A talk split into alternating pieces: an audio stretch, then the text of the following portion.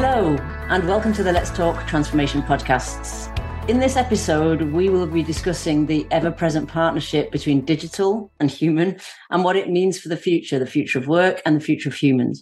So I'm delighted to welcome Kate O'Neill, founder and CEO of KO Insights. Kate, welcome to the show. Well, thanks for having me. It's a pleasure.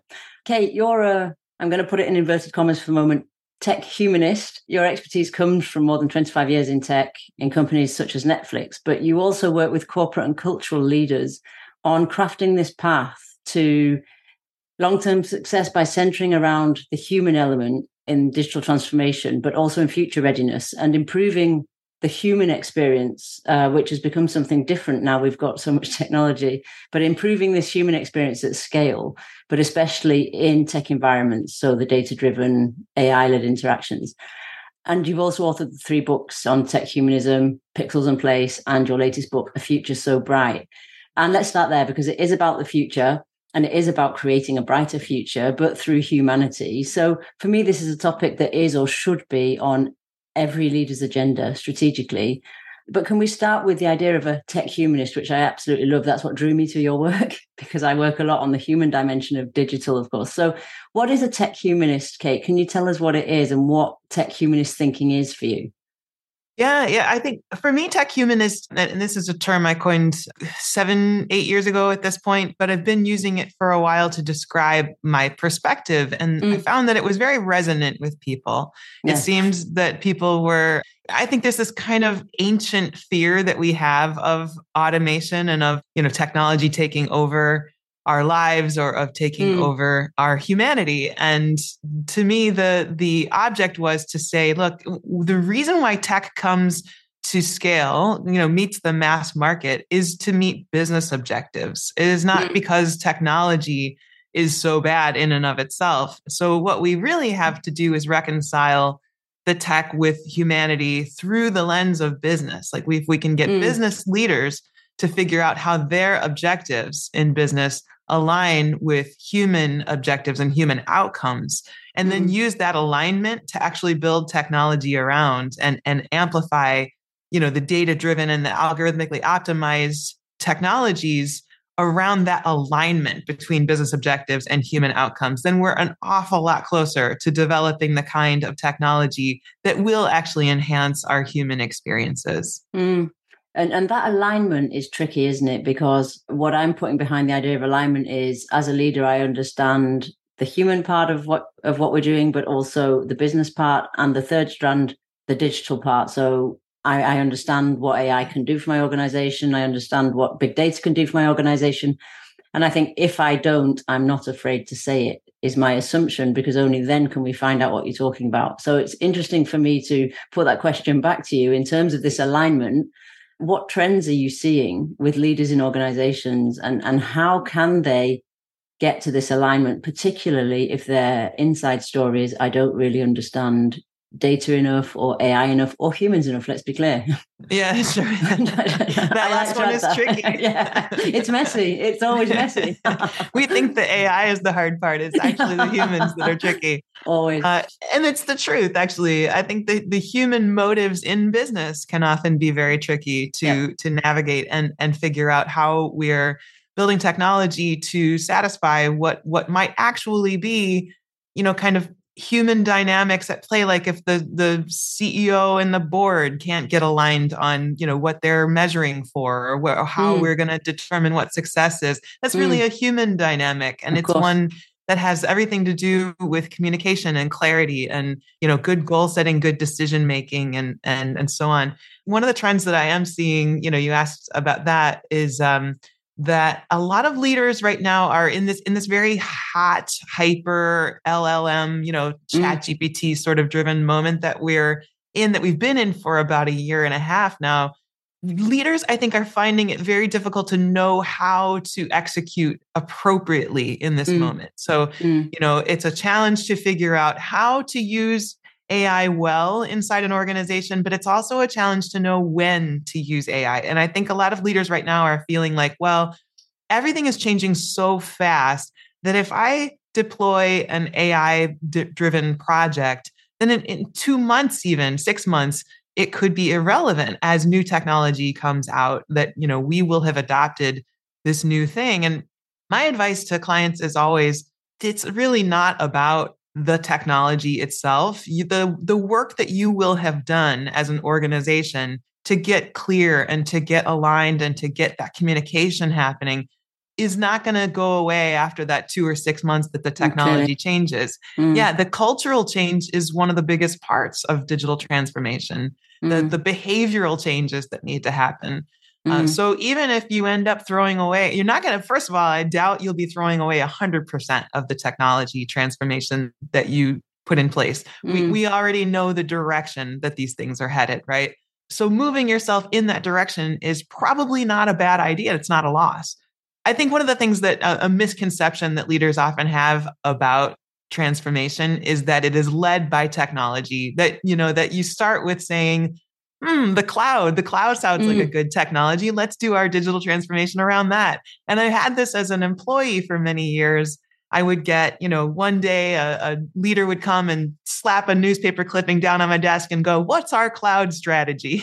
Yeah. no, we don't have a cloud strategy. We have a strategy, and cloud maybe fits into how we deploy and what we're doing around it. The way that sounds absurd is actually how it sounds absurd if you really think about how we're letting AI or algorithms or any of this lead the discussion around digital mm. transformation. It should mm. always be strategy driven. It should always be starting with thinking about what the business exists to do and is trying to do at scale and what people outside of the business are trying to achieve that we are actually serving them and helping them mm. achieve mm. By what we do. And the, mm. the clearer we can get on all that, the more we can then use data and technology to amplify the, mm. the good of that and, and really get more effective and more efficient and, mm. and serve people better along the way. Mm. It's interesting, isn't it? Because it's almost the wrong starting point, although it's the starting point I see the most. So it's, oh, we need to do something with the cloud because we need to, because everybody's right. doing it. Oh, we right. need an AI strategy because, you know, FOMO type of thing. You know, if we don't yeah. have an AI strategy, we're not competitive, which is probably true. They're still starting from technology, a little bit like digital transformation is often about the legacy IT systems. And it's like, okay, but what about the legacy human systems? I mean, what, what, right. what how are you going to bring those two things together? And I often see people talking from a technological standpoint and not daring to say that they don't really understand what AI can bring or what cloud can bring, and that it is part of a bigger picture.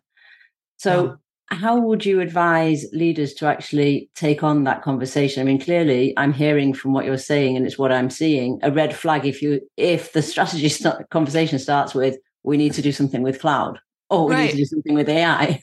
Right. This the strategy conversation should always start with what what I call organizational purpose. And, yeah. and you know, there's there's this notion that purpose is it, it's out there in in the world in this very fuzzy wuzzy fluffy. sort of you know yeah like fluffy sort of context but purpose is actually a really useful north star for mm. organizations i talk about purpose as a very human concept because when you really get down to it, when you think about what makes humans human, it's not about creativity or problem solving because that can be done by non-human animals and it can be done by machines and it's not about you know our emotions or love or any of uh, compassion like that's wonderful it's a great attribute but non-human animals can do that too. And we're also seeing machines able to simulate the behaviors that we associate with empathy or care. Mm, more and um, more. and yeah, yeah. we want to see that. I mean that's a good thing for there to be you know uh, uh, robotic caregivers that can assist in in assisted living kind of environments that sort of thing because mm. there is a shortage of of those qualified caregivers.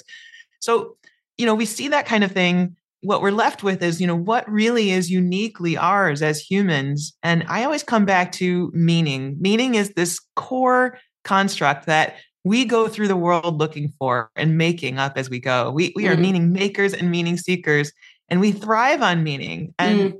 meaning takes shape in business as purpose. And so when we think about it that way, that is this really kind of core human condition that what we do in business is driven by our sense of what matters and what we're trying to accomplish.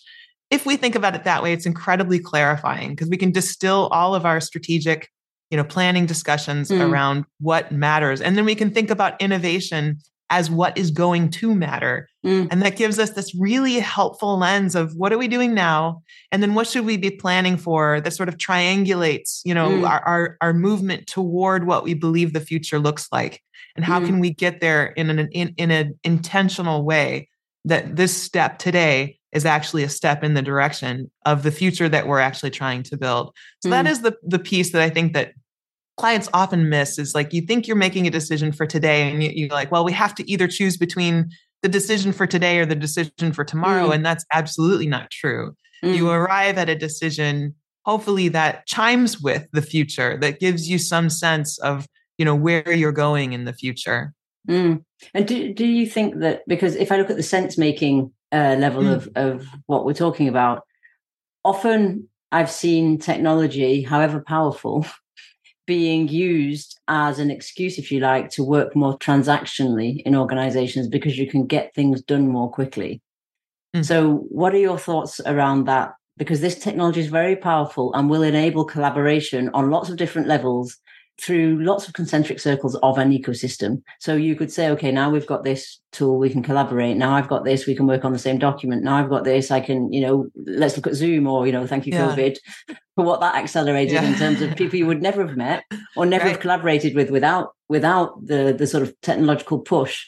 Right. So what do you see around in organizations around people using it like that? And are you in agreement that often it is used to make work more transactional as opposed to less? I, yes, I, I, think that's probably a, a, true trend. Like it is mm. a true observation that that trend does happen, and it may happen more often in organizations. Or you know, with the disruption you've talked about with COVID and, and remote work. I think a lot of organizations are still sort of trying to get their sea legs in a sense yes. to understand how to, you know, mm. navigate mm. th- that environment. What I draw from it and what what wisdom I would share with leaders it comes from having worked at Netflix in those early days, uh, mm. uh, having been there in 99, 2000, 2001, that sort of time frame. And as one of the first 100 employees, you know, we're still a relatively small organization at that at that point. We were all driven by one singular metric. And we had a very clear understanding of what metric we were all trying to influence. And it was at the time new user growth but we all had our own departmental metrics too. Each group had a metric that they were driving to that would support that mm. one, you know, sort of central mm. unifying metric. And everybody, we got together once a month and they rented out the Los Gatos movie theater and, and wow. we had it for the day to show our slides up on the big screen and present, you know, our numbers. So everybody presented their accountability numbers relative to the numbers that we were trying to achieve. So it was a really very culturally relevant for our organization that we met in a movie theater. Everybody's eating popcorn and drinking soda while they're yeah. watching the C- CFO present, you know, metrics. But it was also an incredibly bonding and reinforcing kind of idea that this is why we're doing this, so mm. that we can hit these numbers. Mm. And I mm. think what that gives you, if you have that kind of clarity of what it is you're trying to do, why you are trying to do it, what why it matters and what's going to matter then everybody in the organization can make their transactional decisions you know with the technology. They yeah. can they can automate what needs automating. They can you know not automate. What what can't yet be automated.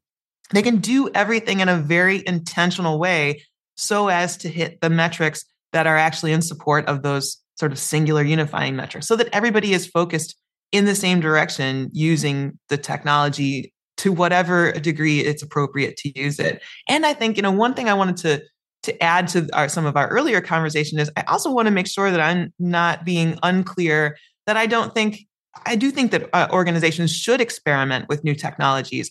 I don't think it should lead the transformation effort. Yes. When a mm. new AI tool comes out and everybody's all gung ho about it, and all of a sudden everything is chat gpt we got to have mm. a chat gpt strategy no you don't have to have a chat gpt strategy but everybody should be trying to experiment with it and understand how it works and how it might suit what you're trying to do when you have this kind of experimental culture and people are trying out new things because they know that what they're trying to do ultimately is hit their metrics hit mm. their goals in support of the the larger goal then they have the opportunity you know some wiggle room to try new things and put new defi- new sort of devices or tools or whatever in mm. place and if they if it looks like they're going to be able to be successful or that it might require sort of larger implementation or overhead then that conversation can happen that way. But it's always driven by that sense of strategic organizational purpose and yeah. then the the experimental culture can backtrack into that and say look i think we have a way that we can accelerate toward that strategic organizational purpose yeah so they can do like small proofs of value or proofs of concept to yes. explore what works for them what doesn't but and it was very clear that that shouldn't be your driving force for the strategy and purpose of an organization and if i come back to strategy and purpose and the bigger question and you know a bright future let's put it that way mm. if, if i step up from the organization to society tech for good. We hear a lot about tech for good, particularly with the AI um, discussion around coding bias or not coding bias into what we do and, and how how that affects societal decisions and, and ways of living. What are the possibilities you see moving forward there in tech for good? And first of all, what is tech for good for you? Because that's a little bit like AI. Everyone has their own definition, everyone has their own lens, which is great. But I'm really interested in what your lens is on tech for good and how you see that evolving. Yeah, I think that the overall tech for good movement or concept uh, has encompassed a lot of different aspects or efforts, right? Mm. So there have been some actual community led sort of hackathons, things like that to try to create tools and systems that could serve people in in more sort of nonprofit sort of ways. Yeah. Um, you've seen that sort of movement. You've also seen, you know, civic tech, you know, the, mm. the types of projects that can help governments or uh, NGOs help people, you know, with different kinds of services.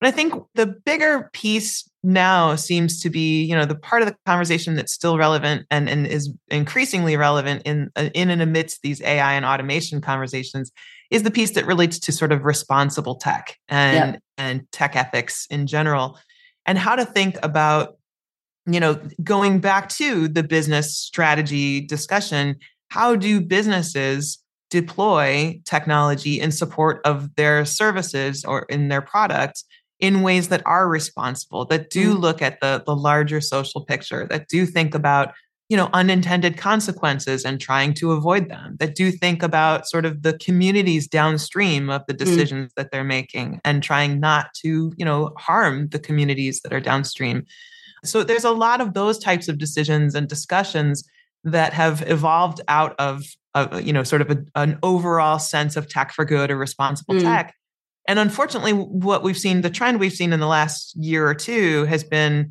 a number of the larger tech organizations dismissing their responsible tech organizations or tech mm. ethics organizations right at the moment when AI is really gaining steam in the way that it's being deployed and used within organizations. Mm. So that is a, dis- a distressing trend and one I hope to see reversed.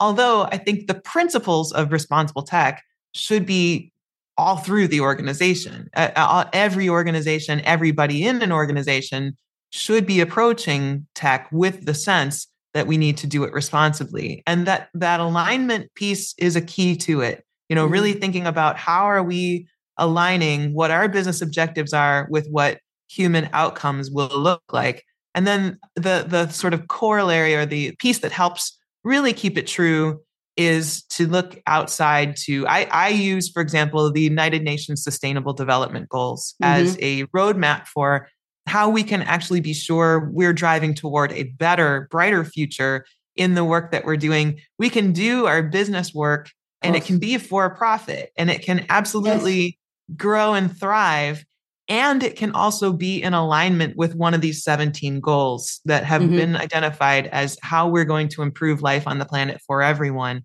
So, you know, it could be quality education, it could be mm-hmm. no poverty, it could be there are any number of commercializable, you know, for profit opportunities that exist in alignment with those goals. And I think that's a really good sort of sanity check of sorts to make mm. sure that what you're doing as a business is in alignment with people who are your customers or your users or whatever as well as with sort of society as a whole and that you're you're moving us in a in a good direction mm, completely share that and completely share that quest i think that's what it's about you know the, there's a spotlight on diversity inclusion equity and belonging mm. today for a reason because the human experience is coming more and more to the fore of, of our processes and our, our thought processes, but also of how we run our businesses. But today, what percentage do you see of large organizations actually taking that step to take responsible tech up to the strategic levers of their business purpose and, and their organization in general? It's a conversation I used to have a lot about diversity and inclusion. It's now shifted massively the thinking around it, but also the attention that it's getting from people for obvious reasons. And I feel like responsible tech is at that stage of it's not yet on the top table all the time. And I'm interested to have your inputs on where you see it and how you see it being handled. I think it's it is a mix. You know, I think like diversity, equity, and inclusion, it is maybe has been more of a talking point than yeah. an actual plan of execution in many cases. I am of the belief that a talking point is a start, though. And, and as long as you start getting the discourse in there and it starts being part of boardroom conversations and mm. executive room conversations, I, I think once once that is actually happening, you're on the way to being better able to incorporate that into your planning. It's it's part of the discussions. It's going to start being part of how you maybe not yet how you measure, maybe you're not building a robust model around it yet. It's a way in. And so I am encouraged to, to hear from executive leaders who are in audiences that I speak to or the clients that I work with whenever they're they're curious about how mm. to use these models and frameworks to mm. to make better decisions and have greater clarity around the decisions that they're making. I think that's the piece the, the piece that really gets at the heart of what executive leaders are looking for so often is just clarity because it's just such an it's a challenging time to be making big decisions and mm. i totally appreciate that there's a lot going on. There are a lot of macro factors that, that sort of make it feel very complicated. Mm. so you know just adding clarity just adding you know some sense that we can make the decision making a little more confident because we can use dis- disciplined models to you know kind of review what's going on and consider the future consider the changing technology landscape and make the best decisions for today that we can and then what I, I like to call bankable foresights you know you get from this process mm. the idea mm. that there are foresights about what's coming that you don't need to act on today but what they're there kind of telling you this is this is going to matter this is the direction that we're heading in Mm. And so you sort of start making your decisions in accordance with those bankable foresights. Mm. And I mm. think DE and I, responsible tech, so many of these movements are are really part of that that bankable foresights area where you understand as a leader that mm. that is increasingly important and that mm. increasingly your decisions have to reconcile with that. If we have that, then we're in in better shape than not. Um, mm. but of course, the the more we're able to actually model and actually move to those decisions and, and putting those decisions into practice, that's where where I think we'll we'll really see the most impact. Yeah, and I think you know the, I like that idea of bankable foresights. Mm-hmm. Um, but if I come back to your Netflix uh, example, mm-hmm. there's also this question, isn't there, of personal agency. And wherever you sit in an organic, well, we we spoke about accountability. I'm translating it into the the idea of personal agency because I discuss it quite a lot in terms of responsible tech and in terms of inclusion and you know everybody has agency in a system so we're talking about an organization but society is the same for me to make their mark and to add value and to action those subjects and so i think it's interesting as we look at how we deploy what we're strategizing about whether it's responsible tech or inclusion or collaborative ecosystems or whatever I think personal agency becomes for me more and more key. And as you get more clarity, of course, then then you can step into a space where you have personal agency, whether you're C-suite or not. Right. True. Yeah, and, I think that's a very good point. It's one that I, I think goes goes very nicely with this idea of mm. elevating mm, that discourse yes. because a lot of times the elevated the discourse is being elevated from within, right? Yes. Like the uh, people who are individual contributors or you know who have the ear of managers or have the ear of mm. executives mm. you know that that kind of makes its way up and, it, and it's the trust that people down through the organization gain and garner by being truth tellers, by by mm. by speaking truth to power, but, confronting with compassion, right? And mm. saying, look, we're not doing this well right now, but we should be, and here's how we could be, you know. And mm. I think that kind of conversation is incredibly valuable, and it's sometimes the only real glimpse that leaders get into how things could be different or how things should be different if individuals within the organization have the courage to mm. speak up and, and, and bring these issues up that the things that they're seeing are important outside of the organization are not being mirrored inside the mm. organization mm. and they should be that is an incredibly important aspect of, of the whole equation so yeah thank you for that observation but because i think it's also around you know digital that's very empowering what we've just discussed well for me it feels very empowering and digital can empower people very quickly. It can also disempower people and systems. I feel if we come back to the idea of using it as a scapegoat and working a little bit more transactionally, which brings me to my big question of the challenges you're seeing for the future with the way tech is evolving and the way us humans are, I was going to say adapting, are using it or adapting in some cases. But I think, you know, in the next five years, what are the biggest challenges you see in us creating a future so bright. I mean, I'm going to invite your listeners to read that book anyway. It's, it's incredibly, incredibly insightful. But you know what? Thank you. How can we get there, and what are the biggest challenges for you? I, you know, I think there's a, there's a couple of things that immediately surface uh, in that question to me when we think about what the biggest challenges for the next however many years. Climate is certainly to me the number one issue mm. on that list, and no other question sort of has any relevance without no, considering what we're doing relative to mm. climate. If we don't agree on that, of course, and if there are listeners out there who who think I'm bananas for suggesting that, then you know, then we don't agree, and that's fine. But mm. but I think we do have to start to come to some consensus that that's the priority. Then then I think that we get the opportunity to say, look, AI, technology, all of these kinds of uh, discussions around around emerging and evolving tech are really going to have an opportunity to be about furthering the kind of future we want, like mm. about, you know, climate res- resilience and about adaptation and mm. about, you know, preparing us for the kind of things that we're going to need to face mm. in the future. There's some great examples in the book that my research team and I were able to find of you know, projects that that are very tech centric but they're very focused on how we live today and how we're mm. going to be living you know making sidewalks cooler and and yeah. and um, you know a lot of tree related stuff but then again there's an overemphasis on tree related stuff in the climate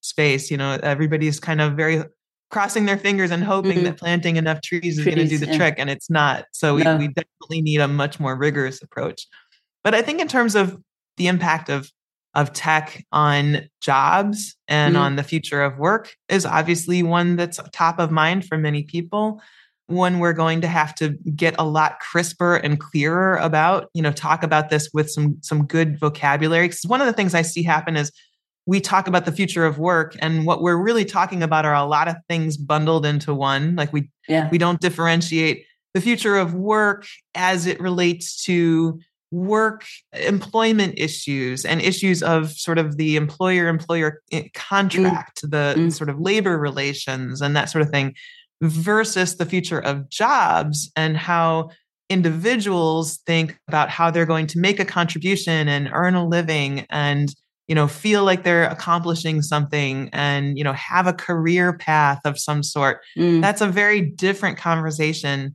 one that obviously has a lot of overlap yeah. but it also has a lot of overlap with the future of education. Of course. And you know what we're doing to prepare people for a lifetime of learning and of relearning skills and being sure that we can adapt and learn new skills to be continually relevant and mm. making a contribution where we want to make a contribution. It also, of course, dovetails with the future of money and value and how we think about you know what gets valued and how we develop economies uh, around things like cloud own like cloud ownership of concepts or of, mm. of this kind of sense that all of the data is just out there and it's out there to be monetized and we don't own it or or whatever there's a lot of decisions and discussions mm. to be had here around universal basic income or around data ownership uh, around you know many of these kinds of things but i think it's unwieldy and it's difficult to have all of those conversations at once. Of course. Still, yeah. I think it's important that we acknowledge that that's a very, very complex interrelationship between all of those, or else we won't, we'll miss the point and we won't have a rigorous enough conversation about them. Mm. Mm. And what was the most surprising thing that came out of your research for you, Kate, on this on this subject of trends for the future? What was the most surprising? It's a great question, an interesting one. I think it just continued to be surprised, I suppose, at how many people find the idea of optimism surprising, right? Like the, that's a funny thing to me. I, you know, when I when I present about this, when I speak about this at conferences, everybody is very sort of hopeful and expectant about what I'm going to say, and I think they're often surprised that my message is not one of pure unbridled optimism. I mean, mm. obviously, it can't be. Like there's no mm. there's no world in which we don't see these problems. Like we of course there are problems. But you know, that's why I use the phrase strategic optimism. Mm. I think that word strategic is doing a lot of heavy lifting in front yeah. of the word optimism. yeah. we very much need strategy. We need a, an approach that is intellectually rigorous and that is very much informed by every meaningful question that we can ask about mm. how we're trying to go about building this brighter future. Mm. Uh, I don't think we can afford to look away from no. awkward or uncomfortable or unpleasant truths. Mm. And I don't think we can afford to be pessimistic. I don't think we can afford to have a bad attitude about it and say, like, well, shoot, everything's just doomed from here. You know, like mm. that's not helpful. What no. is helpful is to say, huh, it's looking pretty doomed if we let it keep going that way. Exactly. But starting today, we're mm-hmm. not going to let it keep going that way. We're dragging that possible future back into the realm of fixable mm. and, you know, something that we can at least make an improvement on. There's mm. a lot that's already, you know, horses out of the barn and we're not going to be able to fix fully. Related to climate, related to data modeling, as you talked yeah. about algorithmic bias. You know, there are many, many things that are just baked into the way that we're going mm. to be experiencing the future, but not everything. And no. we still have very much a chance to impact the future in a much more positive way starting today every day and so mm. I, I really hope that that's a message that people can take away from from my book from my work this mm. conversation mm and, and perhaps it's surprising to people to walk away from uh, this conversation feeling a little more hopeful and a little more sense of empowerment and agency. And if so. I, I hope that you act on it. Yeah, and I think that's important, isn't it? My my next question would be what what is the biggest opportunity you see for all as optimists who are getting quite curious and excited about what we could do? What's the biggest when I say opportunity like transformative opportunity that you see from your research, from your thinking, and from your experience with working with clients on how we can have impact? You know, normally I think I would I would say to that a question like that, my answer would probably be, you know, alignment with the SDGs, and we mm-hmm. we've already talked about that. I think that's a a, a very very useful opportunity and, and one that's incredibly mm. powerful. Mm-hmm. But another thing has occurred to me, which I think could be a hopeful one for for listeners and that is that i think a big opportunity is for us to really invest in building trust with one another and and trying to figure out how to repair some of the division that's happened mm. over mm. the the last few years especially i yeah. think most of us feel that the sense that there's been growing divisiveness in politics. There's been growing divisiveness in sort of cultural discourse. Mm-hmm. And that we feel that most online, you know, sort yes. of in in well, maybe in, in traditional media as well, but but certainly social media, you know, yeah. because of yeah. algorithmic amplification and and what we Eli Pariser referred to as the filter bubble back in 2011 yeah. is now sort of like, you know, your whole entire universe uh, surrounds you and you cannot get out that opportunity really comes from interacting in person with mm. people mm. or you know mm. kind of choosing the, the chance to to approach people have conversations you know challenge yourself to hear people and learn their point of view i think that opportunity is is really one that could make transformative differences in our mm. future mm. i fear for what happens if we don't yes if we don't absolutely. confront that mm. moment and if we if we don't retrain ourselves or train ourselves anew for mm. how to build trust in an environment where it is so constantly being eroded by systems. Mm. And and would that be your answer to my next question, which is around leadership. In, I'm getting ahead of all your questions. Yeah, I know. Uh, great minds. No, but uh, leadership, particularly in organizations. So leaders who are listening to this thinking, mm. okay, I want to either become more of a tech humanist or I would like to start thinking about how me and my team could step into that space of tech humanism. What would be the most important leadership skill that you would be advising them to develop? So I've heard trust, and I'm not mm-hmm. sure whether that's the answer to this question or whether it's something different.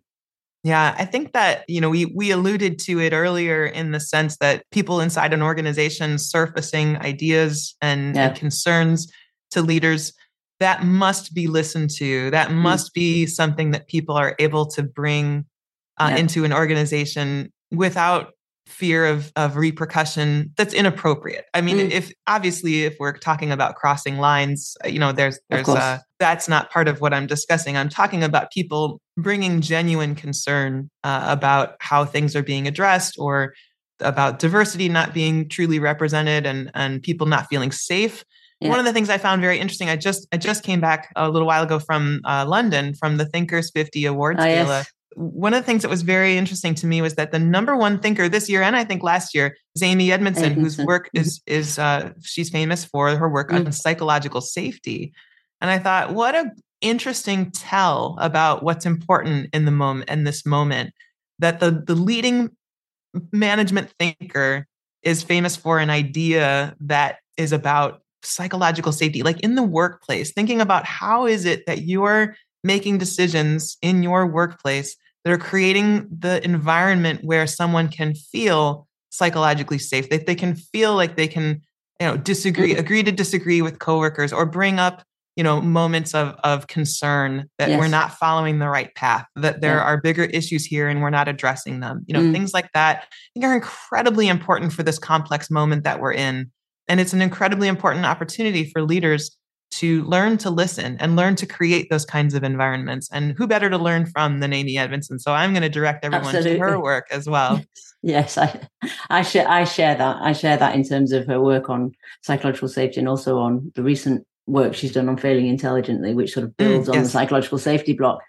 I, I just think that that's key to creating conditions, whether you're leading a community, a family, you know, an organization or a department. Yeah Kate, time is running. I, I, would have one last question though. Would, would you have a last call to action for our listeners who are thinking, mm, so I understand this, I do some of this. How can I scale this thinking in my in my organization or in my community?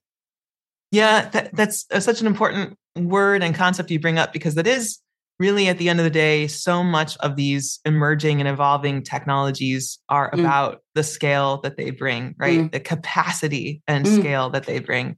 And I think it's a powerful call to us to think about what it is we'd like to scale, what it is we'd like to, you know, given the superpower of unbridled capacity and scale, what would you like to scale in the world? And I think it still comes back to that founding question, that sort of starting point of what is it that you exist to do as an organization? And what would you like to do at scale?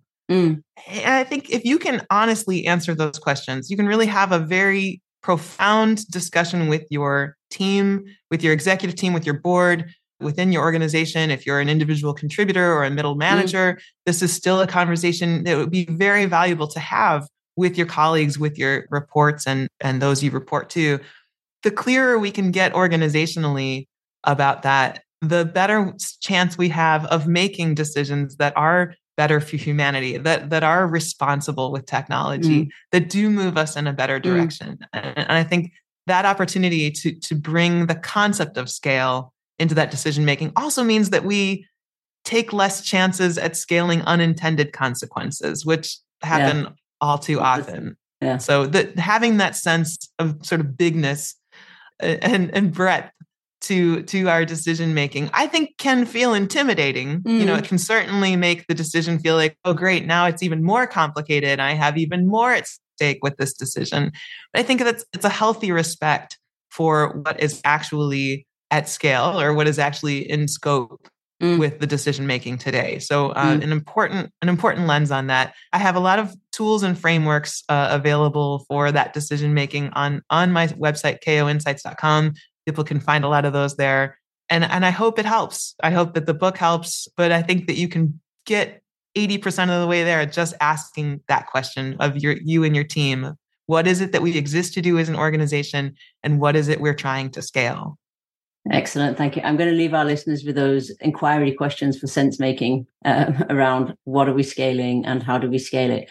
Kate, thank you so much for coming and sharing your insights, your research, your thinking. I was going to ask you where can we find out more about you and what you do, but you've already given your website and the re- the resources you have on it. Is there any other places that people can connect with you, or is that the best place? That's the best place. Uh, you know, uh, you can find me on LinkedIn, being very active there, but um, you, you, can also find a link to LinkedIn from my website. So it's a good starting point, koinsights.com. Okay, koinsights.com. Done deal. All right. Thank you. Thanks for a great conversation, Kate. Thank you very much.